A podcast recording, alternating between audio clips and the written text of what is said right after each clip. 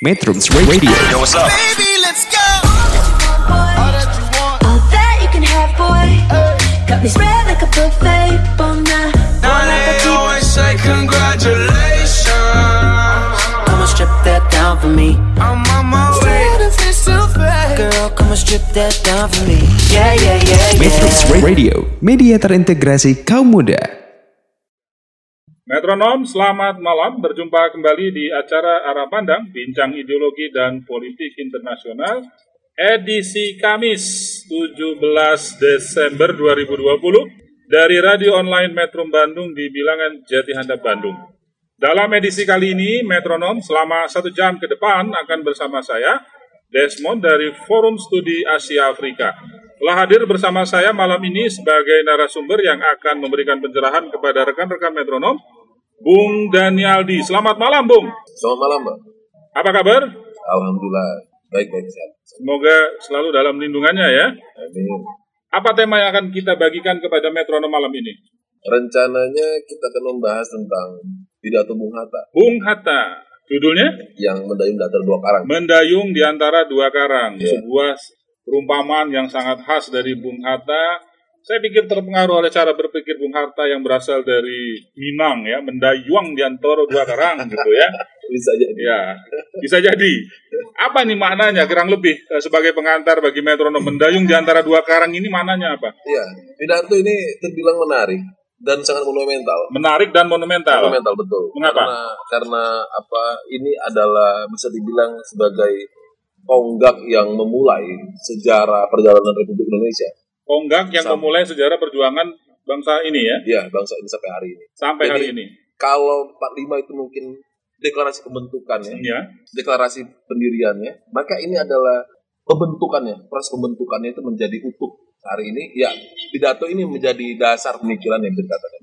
Tentu nanti akan dikupas lebih dalam pada sesi kedua ya. Betul. Mengapa mengapa ini menjadi penting dibahas pada bulan Desember? Pada bulan Desember karena setahun setelah ini, ini kan pidato tahun 48, Ya, setahun setelah ini Indonesia mendapatkan eh, apa eh, pengakuan secara de jure ya da- da- dalam konferensi konferensi meja, Meja bundar. Dan ini bulan Desember dan Betul. bertepatan dengan 70 tahun silam ya revolusi kemerdekaan Indonesia berakhir. 70 ya. 70 tahun 71 tahun silam revolusi kemerdekaan Indonesia berakhir melalui konferensi meja bundar dan berujung pada pengakuan kedaulatan dan kemerdekaan Indonesia Ya. secara de jure dan de facto artinya fix Indonesia fix. iya bulan ini adalah bulan istimewa dalam sejarah perjuangan bangsa kita. Baik metronom, eh, sesuai visi Forum Studi Asia Afrika, maka tema arah pandang di bulan Desember 2020 adalah konferensi meja bundar puncak perjuangan diplomasi. Baik, nanti akan kita bahas lebih dalam pada sesi kedua. Tapi saya ingin eh, bertanya sedikit lagi kepada Bung Aldi. Mengapa eh, konferensi meja bundar dan mendayung di antara dua karang ini eh, dianggap sebagai titik eh, salah satu titik penting dalam sejarah perjuangan bangsa ini Karena salah satu syarat sebuah negara kan pengakuan. sebagai subjek hukum diplomatik Betul. tentunya. Kalau tidak ada pengakuan secara de jure, kita tidak, Tidak. akan pernah menjadi akan subjek hukum diplomatik. Betul. Akan menjadi Palestina terus. A- akan terus menjadi Palestina seperti saat ini ya. Ya kalau saya tidak salah memang yang menjadi kepentingan kita antara tahun 1945 meskipun sudah dilakukan proklamasi kemerdekaan adalah mendapatkan pengakuan secara de jure Betul. ya. Dan ini diperjuangkan dengan begitu gigih. Salah satunya adalah eh, Ya. sebuah pemikiran yang diwujudkan dalam pidato Bung Hatta tadi. Betul. Dan dan menariknya juga eh, pada masa itu sistem internasional down. Akibat Perang Dunia Kedua. ah setelah Perang Dunia Kedua tahun 1945 sistem internasional sempat runtuh Kolaps, ya, ya. kolaps dan tidak jelas bentuknya. Bentuknya tidak jelas. Dan kemudian tiba-tiba membentuk kembali. Iya. Dan dan dan pidato ini salah satu memberikan salah satu perspektif tentang bagaimana pola pembentukan itu. Dan Dalam- dan yang menarik menurut saya adalah Indonesia di usianya yang sangat muda pada saat itu para bapak bangsanya mampu analisanya sudah menganalisa Iya. sistem internasional Iya. bahkan dalam benih sistem internasional dalam bentuk yang masih embrionya. Ya. Padahal kita ketahui bahwa pada saat itu tidak ada satupun pendiri bangsa ini yang secara formal mempelajari hubungan Hubungan internasional internasional. karena Betul. kalau tidak salah hubungan internasional baru hadir di negeri ini tahun 1956. Tapi mereka memang biasanya dijuluki sebagai tactical person ya, karena eh, pengalaman mereka, modal sosial jejaring mereka begitu luas, Betul. sehingga mereka memiliki kemampuan analisa yang begitu canggih terhadap sistem internasional. Ya. Jangan lupa eh, momentum eh, tahun 48 juga adalah momentum dimulainya perang dingin. Dimulainya perang dingin. Betul. Itu adalah ketika Berlin dibelah kan? Ya, Itu. peristiwanya terjadi di Berlin, di Eropa sana, Ah. Bung Hatta di Indonesia, Iya. Dan tahu Dan dia dia tahu. Dan dia dia tahu apa embrio pembelahan ini akan membelah seluruh muka bumi. ini penting sekali dan dia mempunyai prediksi yang precise ya karena Precis. Emang ya. karena eh, dia begitu serius ya menyampaikan pidato mendayung di antara dua karang yang kemudian hari dianggap memang sebagai bentuk kelahiran platform politik luar negeri bebas aktif Indonesia. Betul. Berarti memang dia visioner melihat ke depan bahwa Bahkan dia mungkin bisa membayangkan bahwa pembelahan Berlin pada tahun 48 itu itu akan terus berlanjut sampai 20 30 tahun akan datang. dan itu terbukti Membentuk struktur dunia. membentuk struktur dunia. Betul. Itu. Itu itu yang menjadi menarik, monumental itu sebabnya saya mena apa Dan lebih strategis lagi selain menarik adalah dalam pidato ini nanti bisa kita bahas lebih lanjut. Beliau menyarankan sebuah arah baru perahu perahu Nusantara Indonesia Nusantara. ini dalam mengarungi gelombang besar dunia. Iya. Berarti kita kita ketahui bahwa eh, selama masa-masa revolusi bertahun-tahun sebelumnya itu di Indonesia memiliki banyak anasir. Baik, Indonesia, Indonesia memiliki banyak anasir yang itu memiliki tarikan ke mana-mana. ya Gitu. Dan eh, Bung Hatta melalui pidato ini eh, meneguhkan bahwa di sini tetap tetap tempat kita. baik. Tahan dulu di situ, Oke. Bung Aldi. Nanti akan kita kupas lebih dalam pada sesi kedua. Metronom, kami tidak bosan mengingatkan bahwa untuk mendengarkan siaran radio Metro dapat mengunduh aplikasi Android Metro Radio di Play Store, Metronom di tautan bit.ly slash Metrum Radio, satu aplikasi menjelajah berbagai platform. Bagi pengguna perangkat Apple dapat menyimak program arah pandang melalui App Store Online, Radio Box, Radiosnet, atau Radio.net. Atau bisa juga Metronom menyimak talkshow ideologi dan politik internasional ini melalui tautan bit.ly slash webmetrum pada laman metrum.co.id atau melalui Radio Garden bit.ly slash Radio Garden Metrum atau melalui aplikasi radio lainnya search saja Metrum Radio. Metronom untuk mendengarkan siaran radio Metrum unduh aplikasi Android Metrum Radio di Play Store Metronom atau dengan menggunakan perangkat Android maupun Apple. Search saja kata kunci Metrum Radio. Baik Metronom, kita akan jeda sebentar dan bertemu kembali pada sesi kedua. Metrums Radio, media terintegrasi kaum muda. Cause I can't get enough. Metronom, saat ini kita telah berada di sesi kedua acara Arah Pandang, Bincang Ideologi dan Politik Internasional. Pada sesi kedua ini, kita akan melihat lebih dalam latar belakang kebatinan mengapa pidato yang berjudul Mendayung di antara dua karang eh, muncul disampaikan oleh Bung Hatta. Silakan Bung Aldi. Iya. Eh, berbicara tentang eh, pidato Mendayung Datar Dua Karang ini kita tidak bisa lepaskan dari background sejarah perjuangan para pendiri bangsa ini. Dan itu sangat berpengaruh ya. sangat berpengaruh. Itu mereka mereka mereka alam alam pikir mereka yang melihat tentang konstruksi kolonialisme global ini. Gitu. Mereka sampai ke Belanda, apalagi Bung Hatta pernah ke Belanda. Mereka lihat sendiri bagaimana eh, op- operasi modus operandi dari dari sistem internasional Langsung di jantung kolonialisme Jantung internasional di dan, dan dan dari sana mereka memiliki pandangan bahwa kolonialisme tidak berdiri sendiri, tidak terjadi langsung begini. Melainkan merupakan konstruksi internasional konstruksi internasional. yang besar gitu. Nah ini ini apa ini ini yang yang menurut saya menurut saya itu tidak bisa dilepaskan dari dari cara pandang seperti itu. Dan mereka juga melihat bahwa bagaimana mereka meracik eh, antitesa dari apa dari kolonialisme itu da- dengan segala macam eh, produk pemikiran dari barat, dari timur, dari segala macam mereka racik. Kemudian akhirnya berujung pada kemerdekaan Indonesia secara internal, kemudian diwujudkan dalam eh, diwujudkan dalam apa eh, diplomasi yang yang apa perjuangan diplomasi yang bisa dikatakan tertati-tati ya gitu. Ke satu negara ke negara lain mereka mengkonstruksi hubungan dengan apa dengan para pemuda-pemuda dari berbagai macam negara eh, dengan me- apa meracik kesepahaman Jadi pilihan diplomasi perjuangan ini adalah sebuah pilihan rasional yang ditempuh rasional. oleh Indonesia. karena karena sudah teruji sebelum sebelumnya teruji sebelumnya. sebelumnya sudah, sudah teruji bahwa bahwa proses proses apa eh, perju eh, diplomasi ini memang tidak tidak apa tidak mengecewakan hasilnya ya terbukti kita kita mampu apa me, mendeklarasikan kemerdekaan kita dan nanti nanti wujud sempurna dari apa dari bagaimana pidato ini berkembang ya konferensi Asia Afrika Ya, salah satunya adalah puncaknya konferensi Asia Afrika. Iya, apa eh, bentuk bentuk aslinya. Jadi setelah Indonesia merdeka eh, dapat pengakuan secara, secara de jure, nanti wujud di apa eh, pemikiran-pemikiran yang Bung Karno apa Bung Hatta sampaikan ini itu membentuk dalam dalam poros eh, konferensi Asia Afrika ya kemudian nanti GNB dan lain sebagainya yang Iya. yang kita mau tahu. Yang menarik adalah pengalaman masa lalu Bung Hatta yang tadi disebut oleh Bung Aldi sempat berada di jantung kolonialisme internasional di Eropa Barat, wabil khusus Belanda. Oh ya, betul.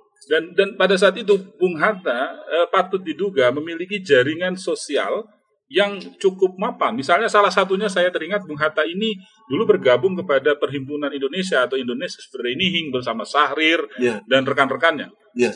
Dan orang-orang sejenis ini Nah orang-orang di sini. jenis ini yang yang ya kemudian memang menjalankan menjalankan eh, politik negara ini dengan metode di- diplomasi tadi. Ya, dan eh, pada saat itu juga eh, ketika Bung Hatta di masa pergerakan kemerdekaan sebelum eh, jatuhnya Perang Dunia Kedua, kalau tidak salah, orang-orang eh, Bung Hatta kemudian Bung Syahrir ini mengusung sebuah nilai-nilai kemanusiaan universal pada saat Betul. itu. Dan memang kalau kita melihat kemanusiaan universal memang sangat dekat dengan cara-cara diplomasi. Betul. Hanya hanya ha- hanya dengan apa eh, dan dan orang-orang ini yang dulu bersama itu yang yang dulu memang mem- membuat deklarasi apa eh, Linggarjati kemudian apa eh, kalau nggak salah disebutkan juga ada perjanjian Romroyan kalau nggak salah Ya. sebelum ini gitu orang-orang sejenis ini yang kemudian percaya bahwa diplomasi itu apa menjadi senjata yang paling ampuh untuk memerdekakan Dan eh, tadi juga Bung Aldi menyinggung tentang apa eh, modal sosial ini ya ketika berada di Belanda. Eh, salah satu catatan pra konferensi Asia Afrika adalah Bung Hatta itu menjadi ketua delegasi mahasiswa Indonesia menghadiri Kongres Mahasiswa Internasional tahun 1926 dan 1927 dan ya. ini mengafirmasi barusan pendapat Bung Aldi bahwa pada saat itu Bung Hatta memiliki banyak sekali modal sosial intelektual terutama dari kelompok-kelompok bolehlah kita katakan sebagai sosialisme demokrat. betul. Betul. Dan dan apa dan ini juga yang membuat apa membuat saya berpikir bahwa eh, jangan-jangan background pemikiran dan pengalaman yang beliau dapatkan inilah yang kemudian membuat mereka beliau mampu memprediksi secara presisi, presisi masa depan itu akan seperti apa. Dan kita sangat beruntung punya sosok seorang Bung Hatta ya. iya itu dia. Jadi jadi ketika ketika apa pengalaman dia yang panjang dengan apa dengan diplomasi tapi ini pak yang yang yang apa yang patut kita tadi kan sudah kita sempat menyinggung soal Palestina sedikit ini gitu kalau misalnya memang memang apa kekuatan militer dan persenjataan alutsista dan sebagainya itu menjadi faktor penentu kemenangan atau kemerdekaan sebuah bangsa maka apa eh, bagaimana mungkin bambu runcing bisa membuat kita mendapati ratusan apa jutaan hektar tanah dan lautan di bumi jiwa Iya, iya, iya. gitu. Sedangkan sudah berapa juta ton mungkin itu amunisi bu- yang sudah dibombardir oleh Israel ke Palestina dia dapat apa apa hari ini? Ya. Saya saya saya mau mau mau Gitu. sempat mau sempat tertawa tadi bukan mentertawakan apa tapi Belanda dulu datang kemari kan memanfaatkan dana dari Marshall Plan ya. Betul. Mereka mempersenjatai diri dengan senjata modern dan akhirnya agresi mereka dan harus berhadapan dengan bambu runcing dan kekuatan berpikir para pemimpin bangsa ini melalui diplomasi perjuangan. Betul. Jadi jadi ketika ketika semua orang pada masa itu ini juga menarik. Ketika semua orang bahkan mungkin negara bangsa pada masa itu berpikir bahwa kekuatan militer itu menjadi faktor penentu sehingga mereka mendeklarasikan perang dunia pertama, perang dunia kedua karena mereka punya pikiran realis yang yang seperti ini. Para bapak bangsa kita justru memiliki antitesa bahwa bukan itu faktor penentu yang menjadikan kita sebuah sebuah negara bangsa yang besar Mhm, mhm. gitu. Jadi ja- jadi kita bisa memperoleh jutaan hektar tanah dan lautan di bumi katulistiwa yang kaya raya ini. Itu tidak dengan sebutir peluru pun. Itu tidak tidak apa tidak dengan senjata yang besar, tidak dengan membeli membeli amunisi, membeli bom nuklir dan lain sebagainya tidak. Ya. Tapi dengan kemampuan diplomasi Ya. gitu, dengan de- de- dengan ketajaman analisa tentang masa depan. Itu tentang apa? Tentang kemungkinan-kemungkinan terjadi pada pa- pada masa depan. Dan ketika Indonesia sudah merdeka, ternyata belum belum selesai sampai di sana. Gitu. Ketika Indonesia mendeklarasikan kemerdekaannya, ternyata belum sampai selesai sampai di sana.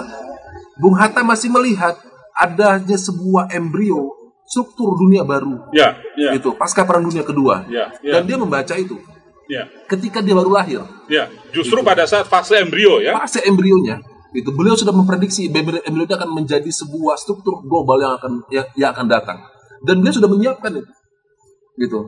Dan dan dan apa dan dasar-dasar pemikiran ini kemudian nanti membentuk men, apa namanya eh, mem- mendorong mungkin ya menstimulus para pemikir-pemikir bangsa ini untuk mendeklarasikan apa apa menggelar konferensi Asia Afrika kemudian meningkatkan tarafnya menjadi gerakan non blok dan lain sebagainya. Ya. itu. Sehingga banyak bangsa di dunia itu selamat itu dari kecamuk ini mungkin kecamuk Cara berpikir jalan ketiga seperti ini, apakah dipengaruhi oleh modal sosial intelektual seorang Bung Hatta, Ya. atau jangan-jangan sangat dipengaruhi oleh cara berpikir geografis geopolitiknya Bung Hatta yang tinggal di peradaban Nusantara sekian ribu tahun sangat eh, sangat bijak menghadapi berbagai gejolak eh, samudra yang yang berada di sekitar 17.000 pulau ini. Iya.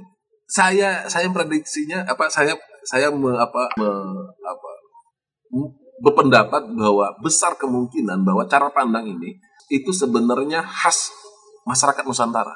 Khas masyarakat Nusantara. Iya. Eh, kita kita berada di antara dua samudra dan dua benua gitu. Yang yang yang kita tidak bisa tidak bisa menutup diri. Masyarakat yang tinggal di Nusantara gitu. Itu mustahil menutup diri. Kalau kita menutup diri pasti hancur. Gitu. Dan dan ini ini adalah takdir geografis kita. Bukan Ya. saya, saya saya tidak mengatakan yang lain. Ini adalah takdir geografis kita harus terima Ya. gitu kondisi seperti ini dan ini sudah diterima oleh nenek moyang kita leluhur-leluhur kita Nusantara kita menj- apa masyarakat-masyarakat Nusantara sejak zaman dulu dia kita, kita menjadi aktor globalisasi purba Ya. gitu dengan membawa persahabatan dengan Ya. membawa kerjasama Ya. perdagangan yang saling menguntungkan tidak pernah tidak pernah apa eh, diskriminatif dalam melihat Ya. orang dan lain sebagainya seperti itu dan kita selalu mencari jalan tengah karena apa karena kita harus selalu berimbang di antara Ya. dua dua samudra Jangan-jangan ini adalah balance of power yang sebenarnya. dari zaman dulu Dari zaman dan dan ini seperti warisan alami Warisan alam. jadi cara pandang seperti ini seperti sebuah apa warisan alami maka sangat sayang kalau misalnya cara pandang ini kemudian hilang dilakukan Ya. oleh oleh apa namanya oleh sejarah Ya. itu karena perubahan konstruksi apa eh, globalis Ya. glo- global saat ini Ya. kemudian Ya. cara pandang yang natural seperti Ya. ini. ini ini kalau menurut saya ini adalah cara pandang yang, natu- yang natural Ya. bagaimana kita bisa mencari eh, jalan tengah di antara Ya. beragam kompleksitas Hmm. apa namanya ke, ke mulut bahkan kita bisa menjadi penengah di Baik. antara apa di antara posisi-posisi itu Baik, baik. Terima kasih banyak, Bung Aldi. Kita tahan dulu. Kita akan Oke, eh, oke. je- eh, jeda sejenak. Metronom, demikian sesi kedua telah berlalu. Seru sekali pembicaraan ini dan sangat filosofis ya. Jangan sampai keram otaknya. Jangan ke mana-mana. Sampai jumpa di sesi ketiga. Metrums Radio, media terintegrasi kaum muda.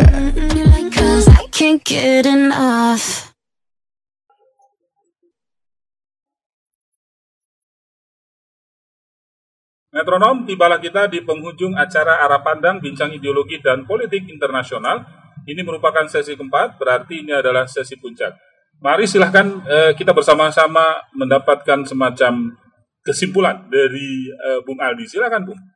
ya eh, dari apa yang saya tangkap dari pidatonya Bung Hatta mungkin satu hal yang apa yang apa eh, yang sangat penting untuk kita eh, latih pada hari ini itu adalah berpemikiran komprehensif Berpikir komprehensif. berpikir komprehensif, eh, analisa yang holistik, eh, yang kemudian itu akan melahirkan ketajaman ya dalam apa namanya dalam melakukan apa memahami sebuah konteks itu. Ya hari ini kan masalah kita adalah menafsirkan konteks, pak. Hmm. Kita gagap menafsirkan Pancasila bahkan Hmm.